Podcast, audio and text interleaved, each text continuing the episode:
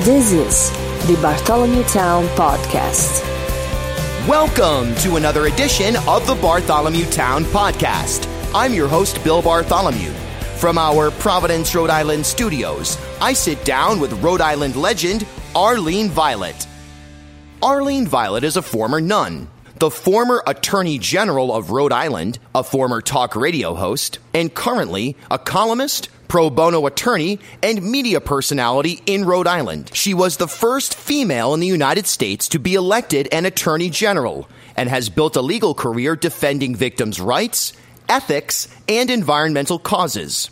Our conversation touched on Ms. Violet's own life's journey, the state of global affairs, Rhode Island politics, small and large media outlets, and pursuing social justice. Okay, right before we get to my interview with Arlene Violet, I just want to let you know that the first Bartholomew Town print article has hit newsstands via Motif Magazine. Excited about this new partnership with Motif Magazine. And you can go to motifri.com, or if you're inside the southern New England listening area, you can find the physical magazine on most newsstands. Uh, this first article is a feature on Dr. Luis Daniel Munoz, independent gubernatorial candidate here in Rhode Island, and uh, following him around as he navigates the signature phase, which is over and done with at this point. But man, it was uh, it's quite an adventure being out there with some of those independent and unendorsed candidates as they collected signatures. Uh, a whole lot of interfacing, and it's a really interesting experience. And I tried to convey Dr. Munoz's experience the best I could in this article. So I'll link to it via my Twitter. It's at Bill Bartholomew. All right, let's get right to it. Rhode Island legend Arlene Violet. All right, so we are here at the Bartholomew Town Loft in Providence, Rhode Island, with the great Rhode Island luminary, Arlene Violet. Something Thank you so like much that. for your Hi, time. good to see you. Real pleasure. Thanks so much for coming out. My pleasure. Um, for those outside of the listening area or, or whoever may not be familiar with your background, if you give us a little summary of of your life's journey. Oh, okay, well, I was a nun for 23 years, and during that time, uh, I taught a bit, but I also went to law school and became a public interest lawyer representing all the little guys of Right. this world. Uh, in uh, the 80s, I ran for Attorney General. Uh, With the permission of my order, because it was an activist kind of order. And the idea behind it was to respond to the unmet need. And in Rhode Island, we had a tremendous political corruption problem, mob problem. The Colombian drug cartel had moved up from Miami to Central Falls, Rhode Island. Uh, and of course, victims had no rights. And at the time, I was living in all the poor neighborhoods, which means they're high victim neighborhoods. And I would see people taking buses to go to court four or five times uh, during the course of uh, their so called trial where they had to be a witness. And then they'd show up one day and were told, oh, that case has been resolved without you. So, further, uh, you know, diminishing them as human beings that they didn't even have a control over their fate as a victim. So, for all those reasons, I ran for Attorney General. Uh, my order supported me. I eventually won. Uh, but uh, the bishop, by that time, under church law, had the right to say yes or no, and he told me I would have to leave if I wanted to be the attorney general. So, from my perspective, it was a commitment to the reality of the commitment of being a sister of mercy, respond to that unmet need, or I could have walked away from it and kept the title without the substance of being that nun. Right. And which which year was that? Which election Mid- was that? Mid eight. Well, I ran in '82 Right. and lost. In '84, I won. and that was under. So that was the Garrahy Uh, years. Where are we at? I'm just trying Uh, to. well, Ed DiPrete was the governor right. when okay, I got sure. elected. Yep. Okay. yes. yes. And you served two terms. One. One term. Yes.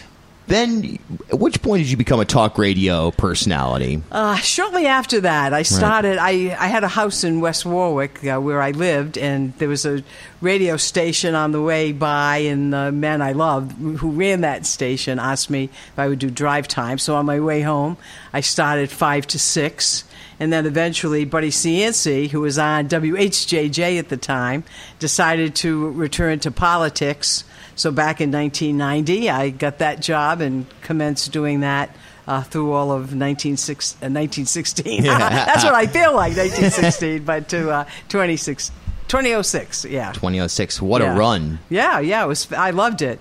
Uh, all the people that would go to RISD, for example, if they were having a, a special artist come or a speaker at Brown, all stop by. So I get to interview a lot of people nationally, internationally, and of course, talking about local issues was very important to me. Plus the relationship you had with your listeners. I'm sure that some listeners are still in touch with you today. Uh, you know. Yeah, it was really nice because I, I think it's important to air all sides of an issue. Uh, uh, sometimes I wouldn't even say what my opinion was until the very end of the talk show because people should really respect and listen, particularly to people who have opposite points of view. but that's a rarity these days. People now tend to only listen to the news stations that already support the position that they're in. Right, the narrow casting. Yeah, we've great really word. tried to have candidates or people from all different perspectives on this program is something that's important to me for sure. And I'm surprised by how much a lot of people will say from either side of the spectrum, "Oh, I can't believe you had person X on. He's Yeah. uh you know, he's Yeah. he's totally out of bounds in what he says. Well, you know? that's exactly what you are to hear. Because how can you live in this society without knowing the full uh, panoply of people's thoughts on issues? absolutely. Do you, so? Do you miss talk radio now? Is it something Uh, you I do don't again? really, because fortunately, I get to write a weekly column for two of the little local newspaper groups. Right. and One it's of called which is politics. The So- Valley Breeze, one of an outstanding newspaper. It really you know. is right. In East Bay, Rhode Island, Yep. uh, has papers in six or seven jurisdictions in Rhode Island as well, and they carry my column as well. So at least I get to vent by Right. writing that column. And that column's run for how long now? Uh, oh boy, at least a decade, Yeah. if not longer. It's a great column. What's it like working in in these sort of um, you know you can't really say small town, but regional, I guess, with the hyper regional newspapers, particularly with the with the Valley Breeze, a paper I'm fascinated by in terms Oh, of its yeah. Uh, content and and how well it covers that region. Tom Ward's a great publisher. As you know, those are the papers that are being successful. Right. They're expanding while, regrettably, the Providence Journal is contracting. Providence Journal is a great work product, too, though. You Sure, know, I mean, they absolutely. do fabulous stories. I love newspapers, so it breaks my heart when I see reporters having to be laid off or leaving Or from bought out as the new the Yeah. recent stories are right. Yeah, but I but I, I think certainly we're a newspaper town because there's so much to be reporting all the time. You know, I was writing this morning my column for uh, next week because I have to have it in a week ahead of time, and it's sort of like a kudos and a brickbats kind of column. So on the one Yep. hand, I'm praising uh, General Treasurer Magaziner Yep. for sponsoring legislation that would make uh, Catholic religious groups open up the truth about their pension plans because the Diocese of Providence did not do that. And now the nurses that were at St. Joseph's and Fatima Hospital and the orderlies and the bakers, you know, their pensions are all in jeopardy, right? So that's a good thing that he's doing. But on the other hand, we have a politician like Greg Achado running to get his own Senate seat. He's been convicted of several crimes. Uh, he seems to get things expunged that uh, shouldn't be expunged. Uh, and so I was just doing the contrast that any day you wake up in Rhode Island, there's a good thing happening and a certainly not so good thing happening. Right, as uh, Buddy Cianci said, full contact sport up here. yes, you know? it is. Absolutely. Of course, people like him make it a full contact sport. No but- question about it. well, let's get right into that pension issue. That's something that you've Yeah. been vocal about. I've seen, heard, and read you on this issue, and something you obviously are passionate about. Yeah. I personally can't understand how anybody who, who observes the facts here can have any opinion that differs from yours, which is that this is an outrage. But what's it like for you being sort of a, a, a you know, a spokesperson through the media, if Yeah. you will? Well, you know, here you and I are here at your loft, right? Right. And it's a stone's throw away, St. Joseph's Hospital. I remember when I was a young nun picketing with those nurses who were trying to start a union back then. Yeah. And of course, I stood out because I was the only one in the black habit among all the white The white- uniforms yeah. that were that were picketing around the building. So for me, it's something that's come full circle. But it's also very discouraging because I was a nun for 23 years, and it's so discouraging to me to see how unjust uh, the Catholic Church is in this situation. I mean, for example, these nurses worked for far less money as part of seeing it as their vocation to even earn less in a Catholic hospital. They were promised this pension. Uh, when Bishop Tobin got here 10 years ago, he uh, gradually stopped giving the necessary contributions in that pension. Meanwhile, mailings would go out saying everything was copacetic with that pension until last August the diocese had the pension filed into receivership and saying everybody should be cut 40% right away. Now, we've managed, I represent pro bono all the older people, ages 75 to 99 years of age, who get an average pension of $750 a month, no cost of living increases. Wow. And there's no way that you can cut them 40%. And Bill, the other part of it is, you know, the nurses, they were making a dollar an hour, so their Social Security check is de minimis as well. So here are people who've worked 40 years of their lives, 45 years, and they're really faced with potentially going on welfare at the end of their lives, which is such an insult to them. So it's very discouraging to me that the diocese put them in this situation. And of course, I'll fight tooth and nail uh, to try to avoid this catastrophe from happening uh, to these people. What's a what's a way out at this point for the diocese? Well, uh, it certainly has property, and one of the counts there's a federal lawsuit and a state court uh, suit, and much to the credit of Max Wistow, who's the lead lawyer uh, in this litigation, uh, he's alleged fraudulent conveyance which means that he gave those, he sold those hospitals off to an entities knowing that the pensions would be hurt and he did it anyway. And also that they colluded together with the people buying uh, these hospitals not to uh, fund the pensions with the, some of the proceeds from that. So if we prove fraudulent conveyance, the nurses will end up, and my clients, the bakers and uh, the candlestick makers, Right. they'll end up owning those hospitals, which we can then sell to put the money back into the pension. So that's the strongest argument that we have to totally recoup. Wow. Well, I I would like personally to continue to keep tabs on that. Hopefully, we can highlight it more on on this podcast. It's rare that I like to come out and take a position on an issue, but this Yeah. is absolutely unjust. I know There's it's no awful question. too. Is a pension you know, that may be happening now to the teachers that are in the Catholic school system, and all the janitors and all the people who work for the diocese. That hasn't been officially announced, but it'll be a darn shame if they take a hit like this as well. There's no reason for it. You know, it's an issue of priorities, Right. Uh, and uh, the priorities of this bishop have been totally off base, as far as I'm concerned. Let's turn to uh, Rhode Island politics, if we may. Something that, yeah, the gubernatorial race in particular is it's underway. It feels like you know we're past the signature phase now. Nomination papers are turned in. It looks like we know who's actually going to be running. As far as let's start with the fringe candidates. Is there anyone? I'll go ahead and call Joe Trillo a fringe candidate, but if you look at him or Dr. Munoz, is there anyone who, even Matt Brown potentially could be a, fr- considered a fringe candidate? Anyone who can can mount a challenge to just be in that front runner position that right now Mayor Fung and Governor Raimondo are in? Well, I love that you said, you know, it's just beginning because for me it seems like it's been going on forever already. yeah. it's only July, but I digress. Uh, anything can happen in a race. Uh, I know certainly the present governor is well funded. She has a story to tell about uh, accomplishments, but you know, there's also some negative things, particularly the UHIP. Uh, as you know, people who are uh, lower income tend to be Democrats, but yet they're the people that are being hurt by the UHIP uh, situation. So whether they'll even show up to vote is a big question mark in my mind. Uh, I also feel that uh, uh, you know anybody can win this race. I, I, I really feel that way. What the progressives do relative to supporting Matt Brown, I think, is an open question. You mentioned Dr. Munoz a moment ago, and obviously he doesn't have the finances, in my view at least, to uh, mount a campaign that is a winning campaign. But he's one of the most creative thinkers in this race, for heaven's sakes, you know. Uh, and he's a fine candidate, except without money, uh, which is the milk, I guess, of, of politics. He's not going to be able to get his message acro- messages across. right.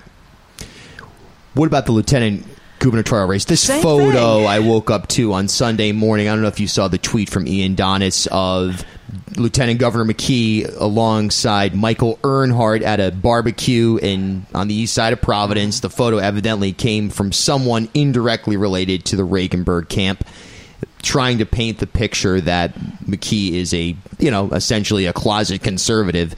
That race to me actually has the most juice right now and is the most Bill, volatile. I think you're right. I think that is an extremely volatile race. As you know, the progressives, part of the Democrat uh, Party, they think that they're in this to win back the heart and soul of what the Democratic Party is supposed to be. And just like the Sanders voters were very highly motivated, I think the progressives would crawl out of bed.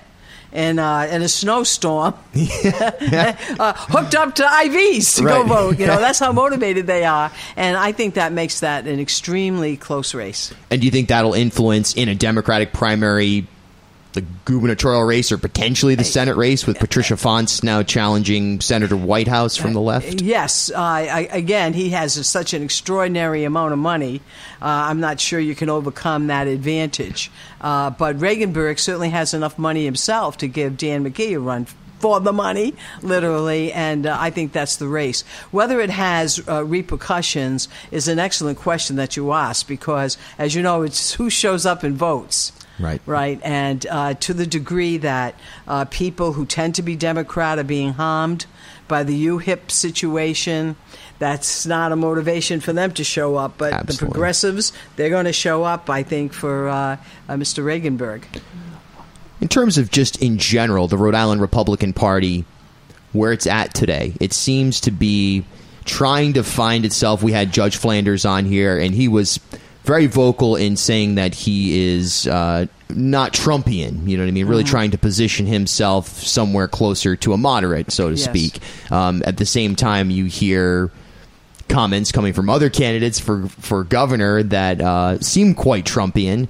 Um, where where's the Republican Yeah. Party living? First of all, the local Republican Party, I think, is a completely different beast than the National Party. And it still has its roots, I think, in being uh, the opposition party. Yeah, in many ways. I mean, when you think about it, I ran as a Republican and won as a Republican Attorney General. Back in those days, we had the Lila Sapinsleys, Sapinsleys, you know, the first Chafee. head, right? Yep. Uh, Claudine Schneider, first uh, Congresswoman, Suzanne Farmer, Barbara Leonard. It was the Republican Party that supported women uh, to run as candidates, whereas the Democrats did not, in fact, do that. So, in many ways, the Republicans were more democratic, in a way, uh, than certainly the Democrats uh, were. So, uh, I think there is uh, an identity crisis, in a way, uh, in the Republican Party today because far too many Republicans, I think, uh, feel that they have to embrace Donald Trump. Uh, I, I'm glad that Flanders does not because I think it would be a death wish. Uh, and I think the f- problem for Flanders in his race is people that think he's a good candidate, and he is a moderate. But you're going to have to say to yourself, do I want to send somebody there to keep a, a Republican majority? And, you know, I, I have always voted uh, both Republican and Democrat through my entire life. But, I mean, it's even a question for me what I'm going to do because I'm so discouraged, frankly, at uh, Mr. Trump's anti immigrant stances uh, and the fact that he has a whole following of people who, in my view, are adopting his anti American stances. Uh, Rhode Island is very interesting. This is perhaps the most Catholic state. We're taught every Sunday, you know, from the pulpit, uh, respect other human beings. We are all equal. And yet we see the progression of languages that is used by Donald Trump. They're murders and rapists, you know, those mothers with the little children, and then, you know, uh, they're law breakers. Then they become animals, and then he called them vermin. And when you hear that kind of language, that's exactly what the fascists did to the Jews. You know, that Jew's going to take your job. I mean, that's the same anti rhetoric against immigrants today. The Armenian Holocaust occurred using exactly that demonization, make people look like they're less than human. And it really bothers me to no end that this is what is happening in this country today. We're becoming more anti American than ever. Yeah, it's unbelievable. Actually, I was actually had a conversation with my mom this morning. She just moved from Rhode Island to New Hampshire, and just talking about how everywhere you go within New England, you know, you never know which pocket is going to be No. exposed to have a large percentage of people who have a, adopted those views, including Yes. in Rhode Island. There's no question about it. his population, uh, Mr. Trump's popula- uh, popularity went up Right. following his comments, uh, and uh, it, really is discouraging to me. I, I maybe it's because I'm getting old, and maybe when you get older, you get to worry about what's happening and what's going to happen to the country that you love. But we don't speak with each other anymore. We don't interact, and we name call. You know, Eh, once you hear name calling, discussions all over. And Yeah. regrettably, uh, Donald Trump, through his name calling, I think has really uh, created a terrible, terrible direction for this country. You know, address the issue. Uh, Certainly, we need immigration reform, but address it. Don't call people vermin because you don't know what you're doing. Right.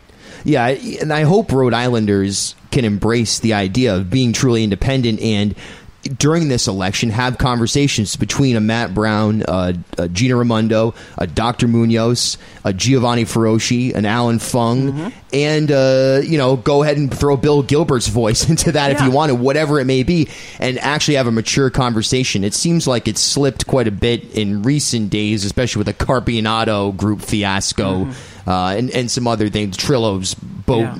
The SS Trillo Yeah, crashing. yes. It's gotten a little off topic, but Yes. my hope is that in light of the fact that things have gotten so dark at the federal level, maybe we could step up in Rhode Island and actually have an election based on fact and discussion rather than, yeah. than name calling. You know, earlier in our conversation, we talked about the fact that anything that can happen in a campaign and change the result. I mean, didn't we see that with Clay Pell when he couldn't find the car? Right. And then the hockey stick, Bobby Orr's ho- hockey stick was broken. And then uh, I, I never understood why his campaign didn't come out right away because, you know, when you get paid off for a stolen car, it then belongs to the insurance company. And people were killing Clay Pell that his car was still in storage. Look at all the money he's wasting on storage. Well, that was the insurance company keeping it there. Right. They had already paid him off. He was long gone out of the picture.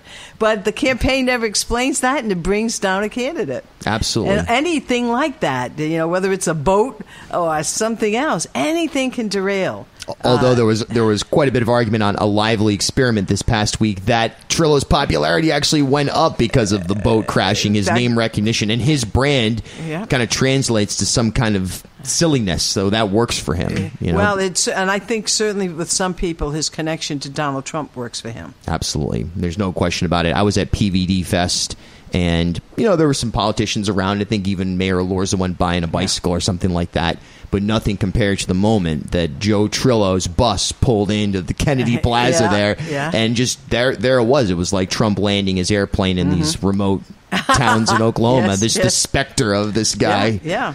It's interesting. And he's a good debater. quite a good debater. Absolutely.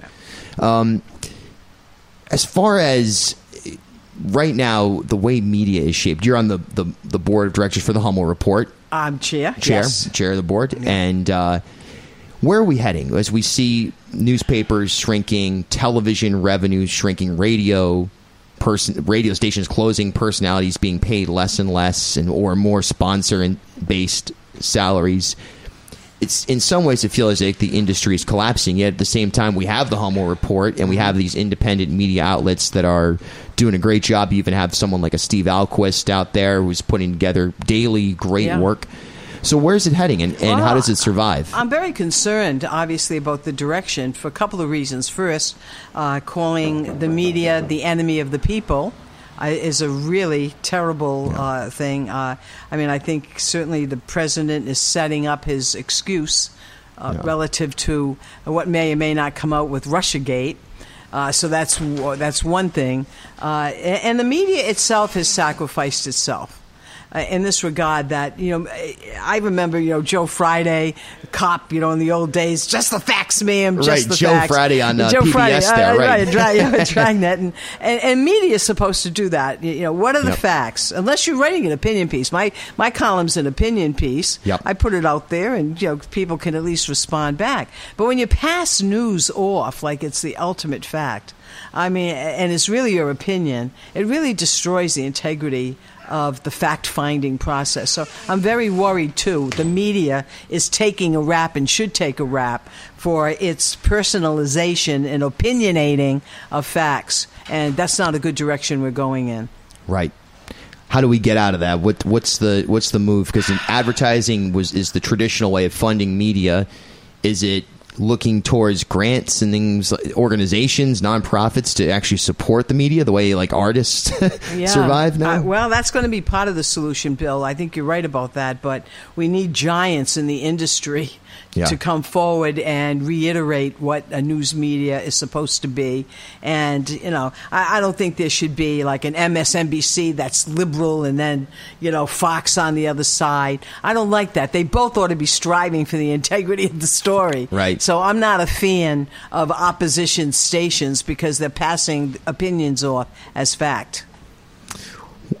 With respect to, I guess, just the the tone of or the feel. We've got about 300. I, Secretary of State Nellie Gorbea told me about 300,000 people vote of mm-hmm. 700,000 registered voters. Mm-hmm. What do you think it would take to motivate more people to vote? Or maybe not registered voters, 700,000, 700,000 potential voters that could register. What does it take to increase voter interest uh, in Rhode Island? Well, I sure wish theoretically it would be done because it's the patriotic thing to do. However, that's a, that's a dream. Uh, that in fact I have. Uh, the simple fact is people do not go out to vote unless it's in their self interest. So if it's something that they have that they think is going to be uh, relegated to an endangered species list, that's the thing that gets them out to vote. I really don't see that changing. Right. Yeah, that's frustrating. But it is frustrating. It's, it's definitely yes, yes. it's definitely true. All right, last question. Uh, we're about to hit primary season full swing here, kind of looping back to this the discussion of Rhode Island politics. Do you think we should move the primary to an earlier time in the year? Yeah, to, I really, to, I, I, certainly do. Uh, yeah. You really don't have any time to formulate uh, cogent issues and discussions because they're just really virtually back to back six or seven week uh, differentiation. So I think it's wrong that it's September, November. Definitely move it back. Move it all the way to June. I'd, I would. I would move it to late spring. Absolutely. Maybe. How would you persuade the the, the General Assembly to make that happen? I, I unsuccessfully because uh, it's so dominated by Democrats, yeah. right? Where it's working for them the way it is, so they're never going to change something that gives them the upper hand. Right. Yeah. Hummel actually, you know, jokingly said maybe they'd actually get something done in March or April, if uh, you know, yeah, which yeah. is true. Way to think of it. You know, yes. for sure. It's it's kind of shocking the the calendar, the way it works out here. No question about it. I'm with you. I'm with Jim on that. Any final words for our audience here? Uh, well, just uh, I'm so happy that they're listening to you. You have uh, really good guests on, and uh, I'm uh, going to be a devotee myself. So congratulations to you, and continue good success. Thank you so much. Thank Means you. a lot to have you on here. I really appreciate it. My pleasure again. Hey, thanks for listening. Remember, you can subscribe, rate, and review us on Apple Podcasts or your favorite listening platform. You may find us at bartholomewtown.com or ripodcast.com. And be on the lookout for Bartholomew Town print articles in Motif Magazine. Until next time, thanks for visiting Bartholomew Town. We'll talk soon.